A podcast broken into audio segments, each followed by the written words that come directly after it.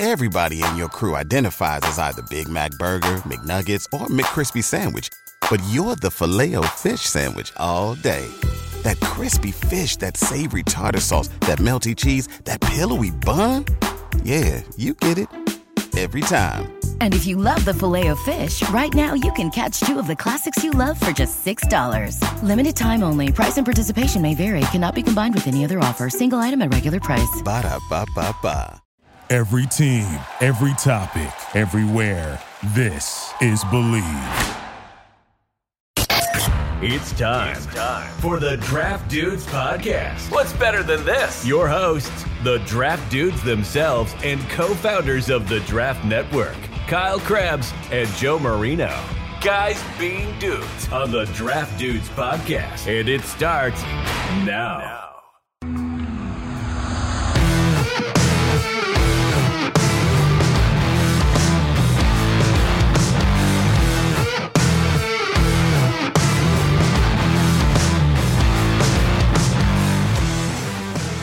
What's better than this?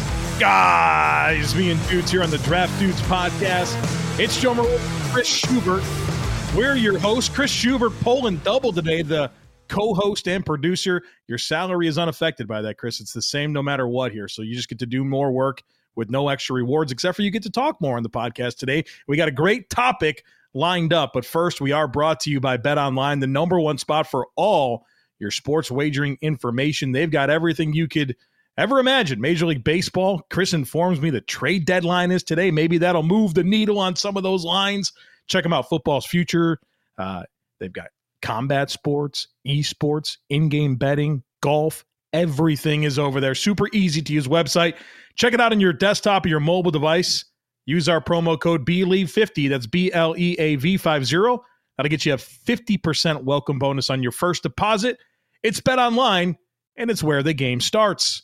Chris, happy National Ice Cream Sandwich Day to you. Oh, I will probably do my best to celebrate today. This is another one of those that I will uh, try to celebrate uh, if I have the chance. Also, I just want to shout out the lovely listeners of this program who yesterday uh, heard the new intro that we're going to have, and I'm still working through some of the the things on there because we have the video version that has the old intro, so we're working through some stuff. So you might hear the old intro music today, but I do appreciate everyone goes. Uh, you know, I was a little concerned. New intro, got the voice guy at the top, but then very quickly it was the same old draft dudes because Joe didn't know where Spider Man was. It was very quick that we were back into into peak draft dudes form. So I uh, appreciate all the kind words. But yes, we got a training camp, a buy or sell edition. Uh, should be a fun show today.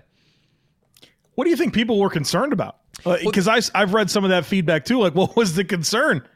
yeah, I was like, I you know, we, we got a new intro. I got some new music. You got to spice it up every once in a while. You can't be doing the same yeah. stuff forever. You still do the same. What's better than this? Guys being dudes. You still got all that stuff. Still the same show. Mm-hmm. We're not replacing Kyle and Joe. They're in the intro. Yeah. Their voices are said in the intro. It's the same show. We just add a little production value. They were concerned. Well, you know, it's ver- good to know people you, care. I know, but you very quickly dispelled all those concerns. Very quickly. Yeah, I didn't realize that you guys had me. You guys had me in. Uh, you were in cahoots there at the beginning of the show, where I didn't realize that I just completely goofed on something, and you guys very quickly united over this and uh, hung me out to dry. Kyle and I are very quick to understand when there's a bit to be had on the show, when there's an opportunity for something to go throughout the course of a show. And he and I are very quick to the idea of we respect the bit and we let it play out and we don't quickly get rid of it. And so there's just sort of this respect between the two of us where Kyle knows mm. and I know that if there's a bit to be had, we're going to let it go. And so he and I work together without even having to say anything about how the bits are going to go. Yeah. Unbelievable.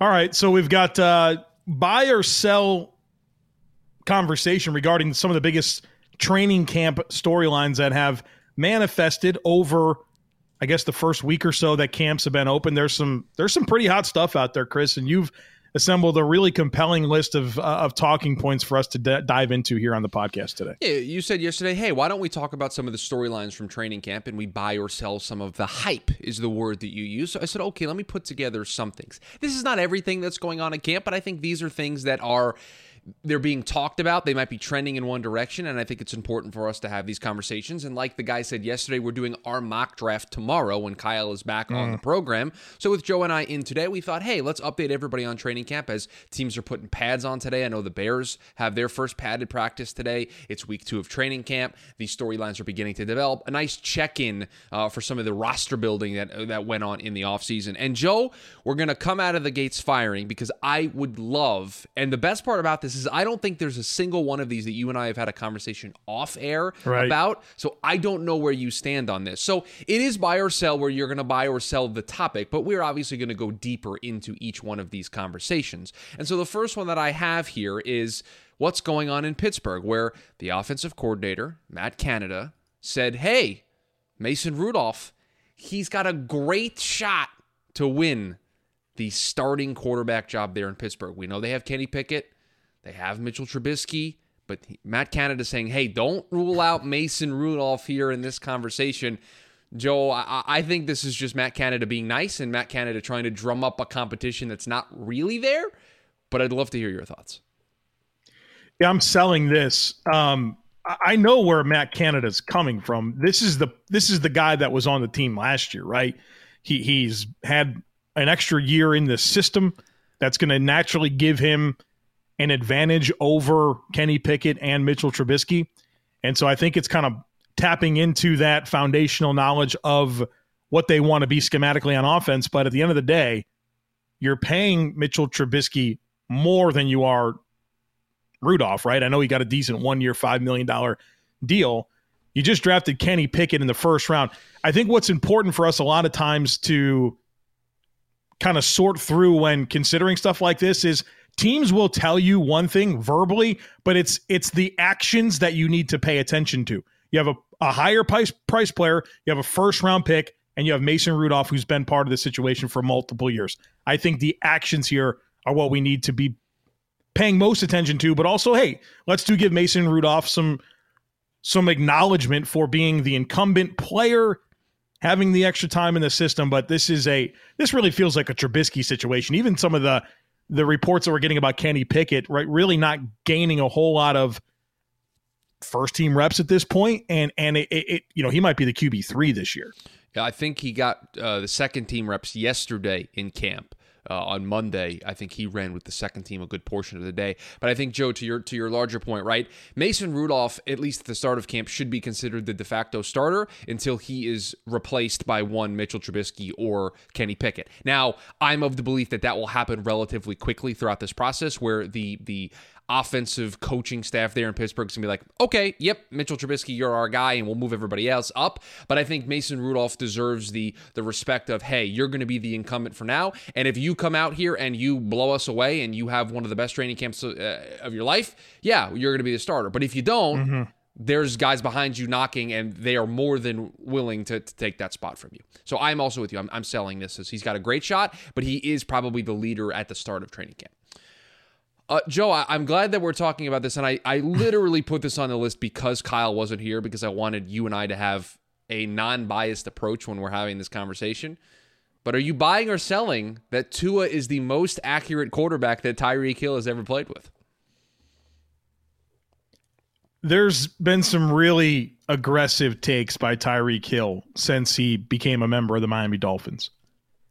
And what I can appreciate about what Tyreek Hill has done is he's helped give Tua some confidence. And I think that's necessary based on what Tua's been through to this point with Brian Flores, who very obviously wasn't Team Tua, and it felt like a decision that was mandated by ownership for him to be the draft pick. And his rookie season kind of coming in and, the, in and out of the lineup with Ryan Fitzpatrick and – you know, Ryan Fitzpatrick was even labeled the closer, right, to come in and not screw it up at the end of games where they had the lead. And then all the rumblings last year about trading for Deshaun Watson. Tua has not been treated well by a lot of the circumstances that have existed in Miami. And so for Miami to go out and, and make the investment that they did to trade for Tyreek Hill and, and pay him the contract that they're paying him, I can appreciate where he's coming from in terms of creating a little hype and positivity that to, to go with Tua. Now, how is this going to age? We'll find out, right? I, I think there's a lot of people that want to bury Tua at this point, and certainly I think that's overly aggressive. He deserves this season to showcase himself in this offense, you know, an offense that should be tailored well to what he does with a, a situation where you feel like the infrastructure from an offensive line and skill players it's better. They should be able to run the ball more effectively. They should be a good defense. So let's find out. All right, let's find out. So I'm not sure how this is going to age, but I do think it's worth acknowledging taking some steps here by Tyreek Hill to give some confidence to Tua isn't a bad thing based on what he's been through. Yeah, I just you can and I and I I think too I think Tyreek is trying to build that confidence and and and, and come in and and listen, I think you and I can both say this without it being a shot. It hadn't it has not gone well for Tua in his first two years in Miami, right? It has not gone well. And I think Tyree coming in and being that breath of fresh air from the sense of like, hey, let's be positive about this. Hey, this is the, the most accurate quarterback that I've ever been around. Like, man, he's slinging it, like, and trying to build that confidence of the room. I get. I don't know if you have to go to this extreme because it's just yep. going to look bad the first time that he misses Tyreek mm-hmm. badly in a game, and everyone's going to be like, "Really, the most accurate quarterback you've ever played with?" Like you, are right. just opening the door, you're setting yourself up for that. But I, I think I can understand, and, and this is me trying to get into the psyche of Tyreek Hill, but I certainly think this is an effort of changing that culture, changing that mindset from an offensive perspective of no we are good. We are talented. This is a group that can get things done. Yeah. We, we we we collectively can do this. And I think that's the what I think that's what Tyreek is trying to do. I just don't know if I would endorse going to this extreme in order to do it. I think that's a fair way to put it. I, I would not endorse going to this level. Yeah, I, I think that's a good way to put it, Chris. Uh, one thing that I, I, I do want to take the opportunity to mention, and I will I will lump in Baker Mayfield to this conversation because we sit here and we talk about how important it is for certain things to be in place around a quarterback for them to have their best opportunity to succeed. And then we acknowledge that those things are not good, mm-hmm. but we still want to sit there and bury the friggin' quarterback. Yep. Everybody knows that the, the offensive coordinator situation in Miami last year was goofy with the two coordinators with no experience.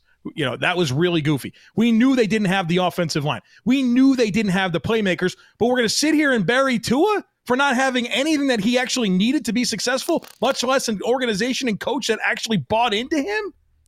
I'm not trying to sit here and be like a Tua apologist, but I don't like I don't like the quite frankly the hypocritical approach that we have with analyzing quarterbacks so often context is king right? It is very important to have context to all, to what you're talking about and context to the criticism that you're going to levy.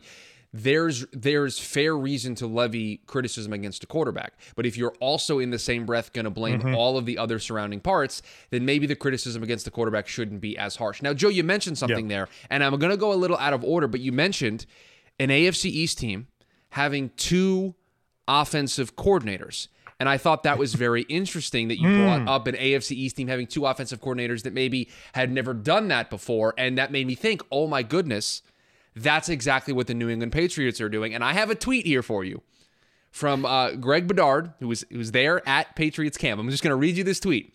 Yeah. Let the record show that the Patriots' first padded pra- pra- first padded period using the Shanahan run scheme was an abject disaster, among the worst I've seen covering the league. And here was here was the play sequence: false start, interception, stuffed run, two yard run, stuff, a good plus run, an overthrow, a stuff, no gain, and a stuff.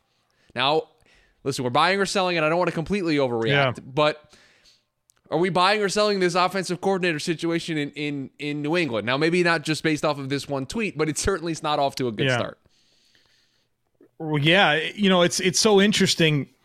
This is a gap power run scheme. That's what it's been in New England. That's what made it effective last year. That that's what allowed Mac Jones to keep his head above water as a rookie.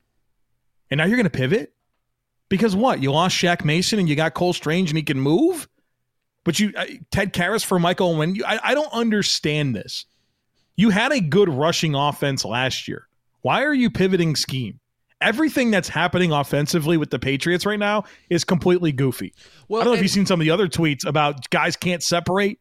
Well, no kidding. Look at the receivers they have. And and that's the point I was going to make, Joe. Is like if you're going to adopt this Shanahan style run scheme, right? Like you can open the you can open that up with some some quick passing and getting the ball out quickly, but like they don't to who? ha- they don't have a Deebo Samuel. they don't have a Brandon Aiyuk. They don't have a George Kittle in the middle of the field. Like, and I'm just using the, you know, this the 49ers as the example here. There's other teams Yeah. that I can use for this, but like they don't have a one-to-one comparison for that. So it honestly, Joe, it feels like they're just they're just sending Mac Jones out into the ocean without a without a life vest. They're just like Mac, go figure it out. And and I just think that's going to be a disaster. You know that I'm low on the Patriots this year for this reason. That this is not going uh, to end well. That they are not setting him up for success. They lost their best offensive player on the offensive line. This receiving core is not very good. They're completely changing their scheme on offense. And oh by the way, they have a former defensive coordinator and a special teams coordinator that are part of their offensive play design and their offensive coaching staff.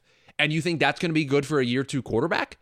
I mean, come on, man. Like this is just one example. This this first padded period that they had where it didn't work well is just I think a microcosm of what do they like we give Belichick the benefit of the doubt that oh, always the you know the the evil mastermind, he figures it all out, he puts it all together. I don't know how Matt Patricia and Joe Judge are this like secret offensive juggernaut that are going to be able to outduel other offensive coordinators in the league. I don't think they're going to be able to outdo other offensive coordinators in the division. Like, are they going to be better than LaFleur? Are they going to be better than Mike McDaniel calling up plays in in Miami? Like, I just don't. It, it doesn't make sense to me. It just doesn't make sense.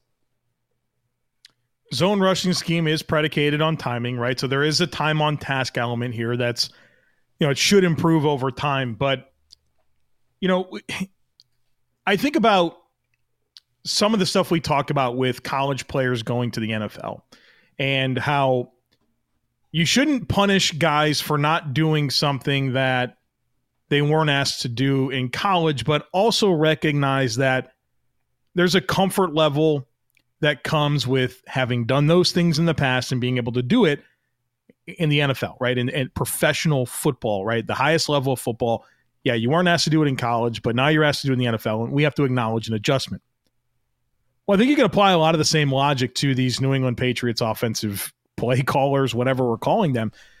Joe Judge, Matt Patricia, these are guys with no background doing this. And now all of a sudden they're asked to do this at the highest level with pretty middling personnel, if not below average personnel offensively. And so, just from that simple standpoint, there's a lot to be concerned with here. And I've stopped giving Bill Belichick the benefit of the doubt. And I think everybody else will very soon. Well, and it's not like this is a team that is rebuilding. There's an expectation there of winning. They went to the playoffs last year, Chris. And so so you're going to I mean, it's not necessarily their fault that Josh McDaniels took the Raiders job, right? Like on, that part's not on them, but this being the answer for that happening, man, I, I think it's going to be I think it's going to be a long year in New England. I think it's going to be a long year and it I don't think it is going to end well whatsoever. And I wouldn't be surprised if they make a change next season. Like I I wouldn't be surprised if after Yeah. this year they go, "You know what? We need something new. We need something new in house. We need to bring something else in, and and we need to we need to uh, you know change things up. you know and and and this is going to age very weirdly if Belichick steps aside and Josh McDaniels is having success with the Raiders. You know what I mean? Because if that could have been just a natural succession plan, you blew it. For this, Do you know what other change you need to make, Joseph, in your life? Well, you know, do you know what you well, need to bring in house? Do you know what you need to bring in your own house? Like the Patriots might need to bring in new offensive coordinators next year. flat may describe the New England Patriots offense right now, but it should not describe your TV sound. Experience your entertainment like never before with the new Sonos Ray. This compact and easy to use soundbar puts you at the center of shows, movies, games, and more with crisp highs and precisely balanced bass. Bass. Breeze through setup with help from the Sonos app. You can even use your own remote for control. And when the TV is off, you can stream music, radio, draft dudes, and audiobooks from all your favorite services. Visit Sonos.com to learn more.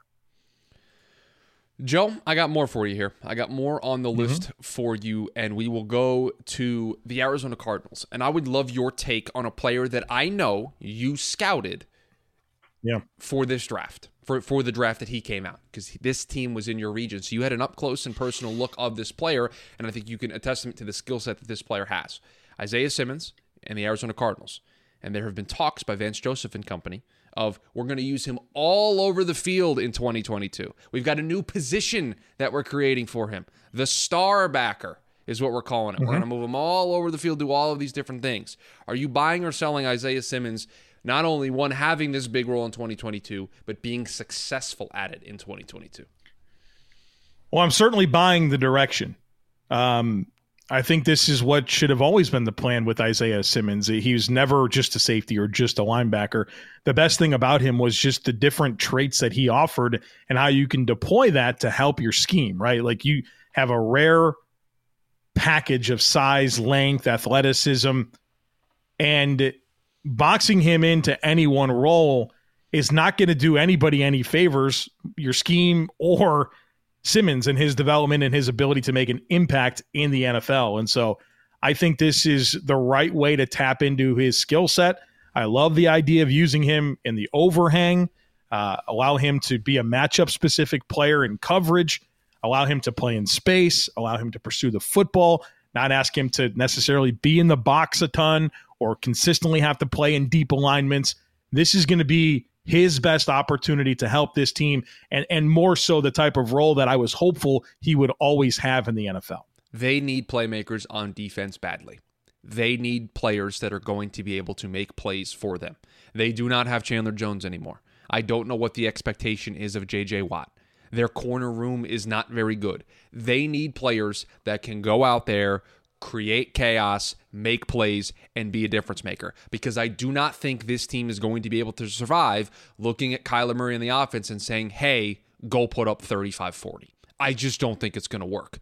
It's just, that's just not the way the NFL works, and I don't think they can do that consistently enough and on a consistent enough basis to be able to be successful. So they need everybody on defense to be able to make plays, and Isaiah Simmons is a young a young enough player to where if they're able to find this role for him where he's able to create that chaos, I think that's only going to benefit the defense, which is in turn going to benefit the whole team because I think it's going to put less pressure on the offense. Now, it's not just one player. That whole defense needs to be better, but if you can find one player that can create some some chaos and be a bad be a bad matchup for opposing offenses, man, you're taking a step in the right direction. So, this is encouraging, but it's up to Isaiah Simmons and it's up to Vance Joseph and this coaching staff to figure out how to best use him because I got to be honest with you, Joe, that his first his first year in the league, was not on the field much, could not get on the field. And it mm-hmm. wasn't a mm-hmm. case of the, the coaching staff didn't want to use him. It was just he was not able to do anything when he was out there, so his snaps were limited. He made the one good play on that, what, that Sunday night game against Seattle in overtime where he made the interception. That's really the, the biggest play that he's made in his career. And so they, they need to find something, and they need to find something in a hurry. Uh, I have another team that I want to talk about because I'm interested in your take on this player. The Washington Commanders running back Antonio Gibson had some fumble problems a year ago. They have Brian Robinson. They still have J.D. McKissic. I know that's kind of an, an open wound for you. Uh, it, you know, could have been a Buffalo Bill. we got James Cook, brother. I'm good to go. I'm, I'm going to be all right. Uh, are you buying or selling this idea that Antonio Gibson, and this has been a conversation from a fantasy perspective in the fantasy space, but I think it's also we can talk about it here from a real life football team building perspective. Are you buying or selling this idea? And Ben Standig uh, of The Athletic wrote this kind of piece covering Washington training camp and, and talked about Gibson's role that he might not be getting goal line carries. Not sure he's going to be the third down back still with McKissic in tow. They have Brian Robinson Jr. What is a realistic role going to look like for Antonio Gibson? So I'll ask the question to you this way Are you buying or selling the idea that Antonio Gibson's role in this Washington offense is starting to diminish? Yeah, I, I am buying that, Chris. Um, and I think it comes back to something you mentioned there ball security. You can't fumble. It, it, it's just the, the it, at its core, it's just the cardinal sin of playing running back, fumbling the football. And that was an issue for Antonio Gibson last season where he fumbled a good amount. I have the numbers right here. Give me one second. Six fumbles, Christopher, in about 340 or so touches from scrimmage. He has eight fumbles in his NFL career across about 500 touches. Okay, that is far too many insert Brian Robinson, who did not fumble at all last year for the Alabama Crimson Tide, and about 300 touches, and for about 600 touches for his career, he had two career fumbles. And so this is absolutely a message to Antonio Gibson that if you don't get your fumbling stuff corrected, we got a guy that doesn't fumble that's going to come take your job. 6'2, 225 pounds Uh, is Brian Robinson, Antonio Gibson, another big 6'2, 220 pound back. There's a little bit of a redundancy in the skill sets here. Maybe Gibson gives you a little bit more as a pass catcher, but I wouldn't sleep on Brian Robinson's ability to catch a football. He's pretty good in that regard for, for Alabama last year. And so I, I think that this is a big time message. The draft pick, and that's what we said, it's top 100 pick, right? Third round. That was my immediate talking point whenever we dealt with this on, on the broadcast during the draft. And I think it's even more true today. The message is loud and clear you're going to fumble the football. You're not going to play for for Ron Rivera. Well, and in, in, fairness, right, this is a wide receiver that was converted to a running back and had early success in his career. But Joe, when you're a running back in this league, the way that you are successful and the way that you make big money and the way that you impact a team is that you're able to be on the field for all three downs. That you're able to catch the ball out of the backfield, and ultimately, when they're down in the red zone and you're down in goal line situations, you're able to, to, to take the rock. Well they have a pass catching specialist. Like that's JD yeah. McKissic's role yep. in this offense. That that's what he's there for. So, okay, Antonio Gibson, you're not going to get on the field there, right? So you're not going to be on the field in third third medium, third and long situations. They're going to put McKissic in. So then you have we brought in a rookie, you fumble the ball, he doesn't. He can play those other downs.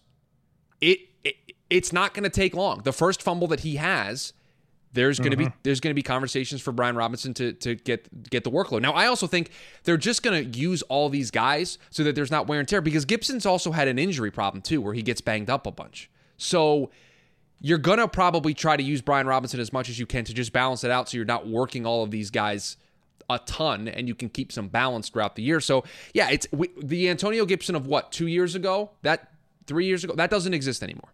That that is not the way this Washington offense is going to run. They're going to need a running game. They're going to want to have balance with Carson Wentz as quarterback, and so they're going to use all of these guys in whatever way they can. So I would agree with you that I think the role is diminishing, and you just have to look. Just yeah. it's just a personnel thing. Like just look at who else is in the room. Like they're telling you everything they need to know.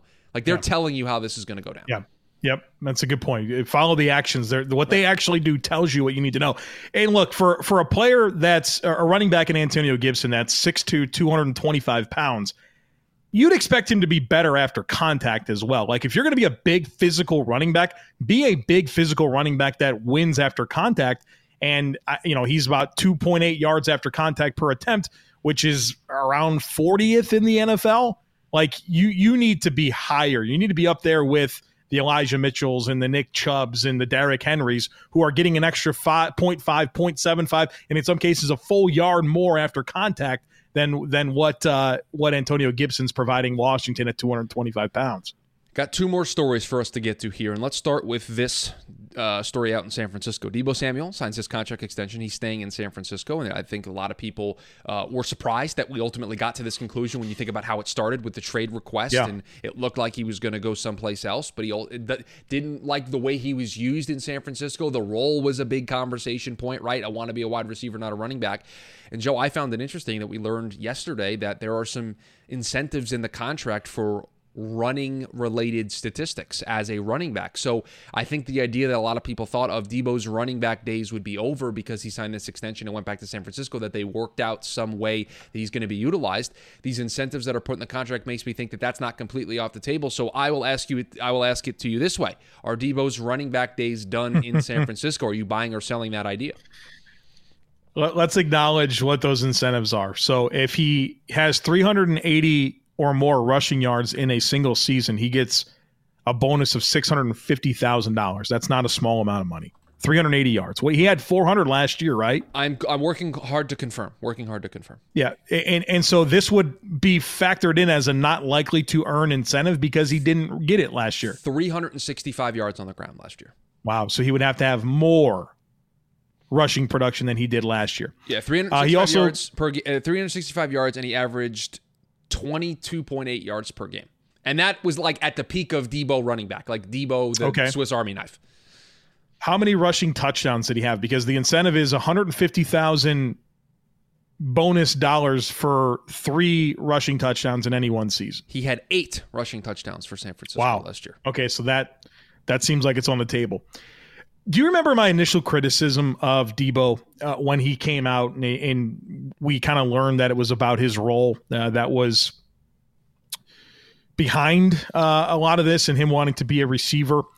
You know, I, I kind of linked it back to this overall football guy mantra where you hear guys say all the time, like, hey, whatever I have to do to help the team, right? And, and if that means uh, a, a, very important defensive back or a wide receiver being a return guy or having to play a different position or do something, it's whatever I have to do to help the team win. Well, Deebo, Deebo did something here when he came out and said that that was him saying, no, no, no, I know that this is good for the 49ers, but I don't want to do it. I, I don't want to do this to help the team.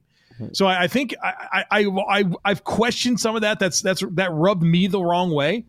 Um, but the fact that these incentives are in there, to me, it, it, it, says that Deebo has a price tag on it. He says, okay, yeah, yeah, I, will do this stuff that you want me to do, or potentially you're going to ask me to do, but now there's going to be some financial compensation. There's there's a price for it. And so I I think that this is Deebo saying, hey, yeah, okay, sure, I'll do what you need me to do, but it's going to come with some extra cash. I, I think that he's still going to run the football a decent amount. I got to be honest with you, Joe. I heard you talking. Hmm. I heard none of it because I was waiting for you to finish to say wee woo, wee woo, wee woo. Is it about Juan Soto or what? It is not. No, that is happening behind the scenes, but I would not wee woo draft dudes for that. Whoa. That's what I'm wee wooing about. I will read Whoa. the tweet. I will read the tweet. Adam Schefter.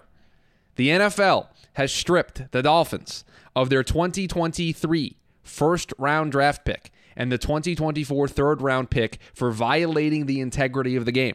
The Dolphins owner Stephen Ross also has been suspended through October 17th and has been fined $1.5 million. The question that I have for you, Joe, this is the NFL admitting that there was something to Stephen Ross asking his coach to tank and lose games. That's not good when the NFL has betting partners that they are nice and close with. I'm surprised it's only one first round pick because this is an admission that there was something there was something there. There was there there. This is so we are picking up the details very very quickly here. This came down to impermissible communications with Tom Brady. I have This isn't even the Flores stuff, is it? I have the This the, is I'm I'm working on the full the full thing is here. So yes, so the NFL uh, the, the findings and conclusions, the Dolphins will forfeit their first round selection uh, 2023, third round selection in 2024. Um, they Bruce Beal, the vice chairman, has been is not allowed to uh, uh attend any league meetings and has been fined five hundred thousand dollars. And then you move on forward. This is because of impermissible communications with not only Tom Brady but also with Sean Payton. Wow, I see that. Okay, and then keep going. Oh gosh, I need to keep going. I don't have the the, the font's the not Schefter big. tweet. The font's not big enough, Joe. I'm trying to read it quickly. Okay, it's not the font's not big enough. There's another Schefter tweet. I, I don't I don't have it up. Please read for me because I don't. Have um, the, it, it does the tanking to improve draft position. Uh, they've conclusively established several things. The Dolphins did not intentionally lose games during 2019, nor did anyone at the club. Okay. Number of so they're they're dismissing it, again so, very quickly trying to process this. Okay, here I, I have I was able the font's loaded. I'm able to read this this is ta- it's under the tampering of the league release, the, the investigation. The Dolphins had impermissible communications with quarterback Tom Brady in 2019-2020 while he was under contract to the New England Patriots. Those communications began as early as August 2019 and continued throughout the 2019 season and postseason. These numerous and detailed discussions were conducted by Mr. Beal, who in turn kept Mr. Ross and other Dolphins executives informed of his discussions with Mr. Brady. That's bullet point number 1. Bullet point 2. The Dolphins Dolphins again had impermissible communications with both Mr. Brady and his agent during and after the 2021 season while he was under contract to the Tampa Bay Buccaneers. Those discussions began no later than early December 2021 and focused on Mr. Brady becoming a limited partner in the Dolphins and possibly serving as a football executive, although at times they also included the possibility of his playing for the Dolphins. Both Ross and Beal were active participants in these discussions. In January of 2022, so this is the beginning of the year, the Dolphins had impermissible communications with Don Yee, the agent for the New, for the New Orleans Saints, head coach Sean Payton, about having Mr. Payton serve as Miami's head coach. Miami did not seek consent from New Orleans to have these discussions, which occurred before Coach Payton announced his decision to retire as head coach of the Saints. Following that announcement, Miami requested permission to speak to Coach Payton for the first time, which New Orleans declined to grant. So, Joseph, there had been a long-standing rumor that this is what Miami had been trying to do.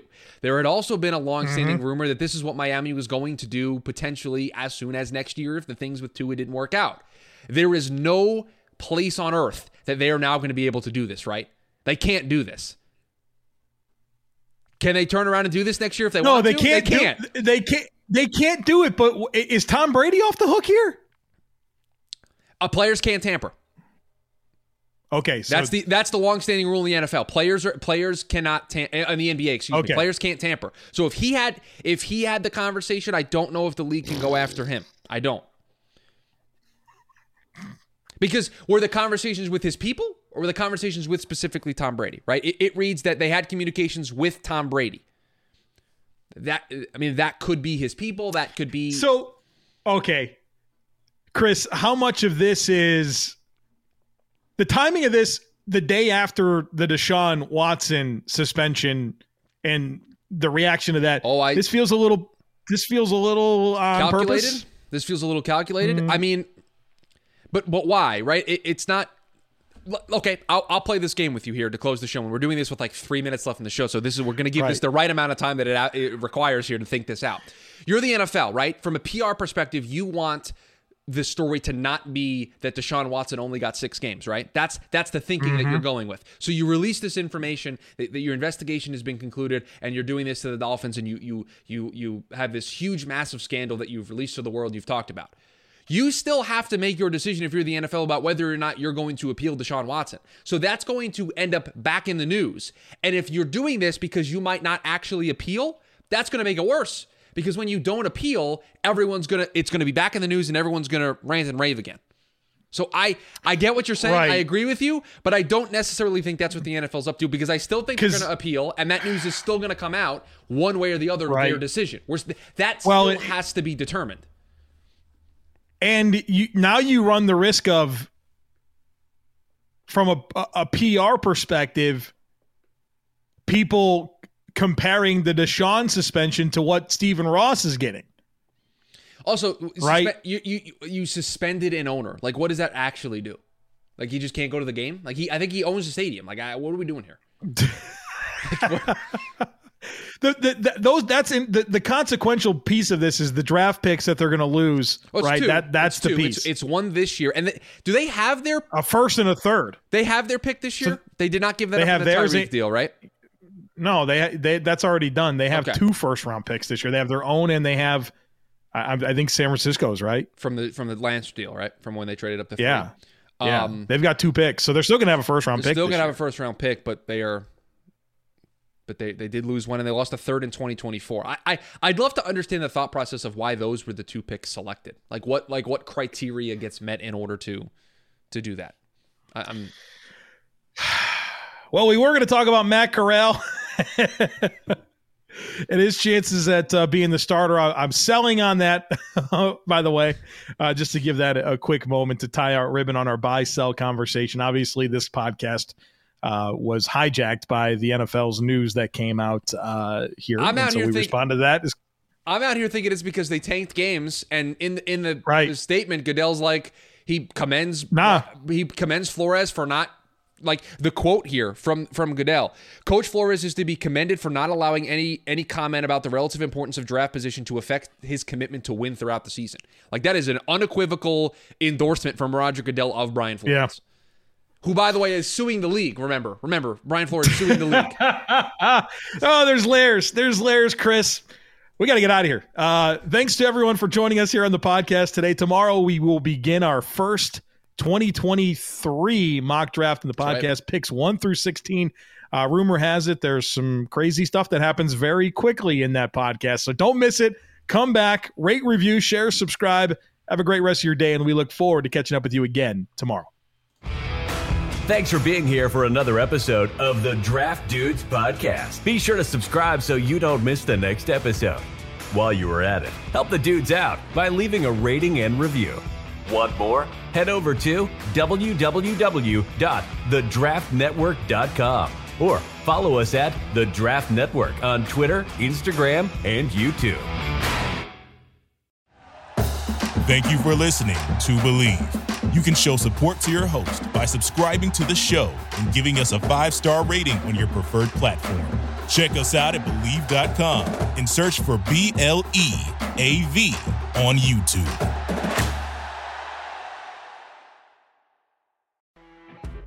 You know, when you're listening to a true crime story that has an unbelievable plot twist that makes you stop in your tracks? That's what our podcast, People Are the Worst, brings you with each episode. I'm Rachel. And I'm Rebecca. We're identical twins who love true crime cases that make you say, didn't see that coming, and we hate the people responsible for them. Listen to People Are the Worst now on Apple, Spotify, or wherever you get your podcasts.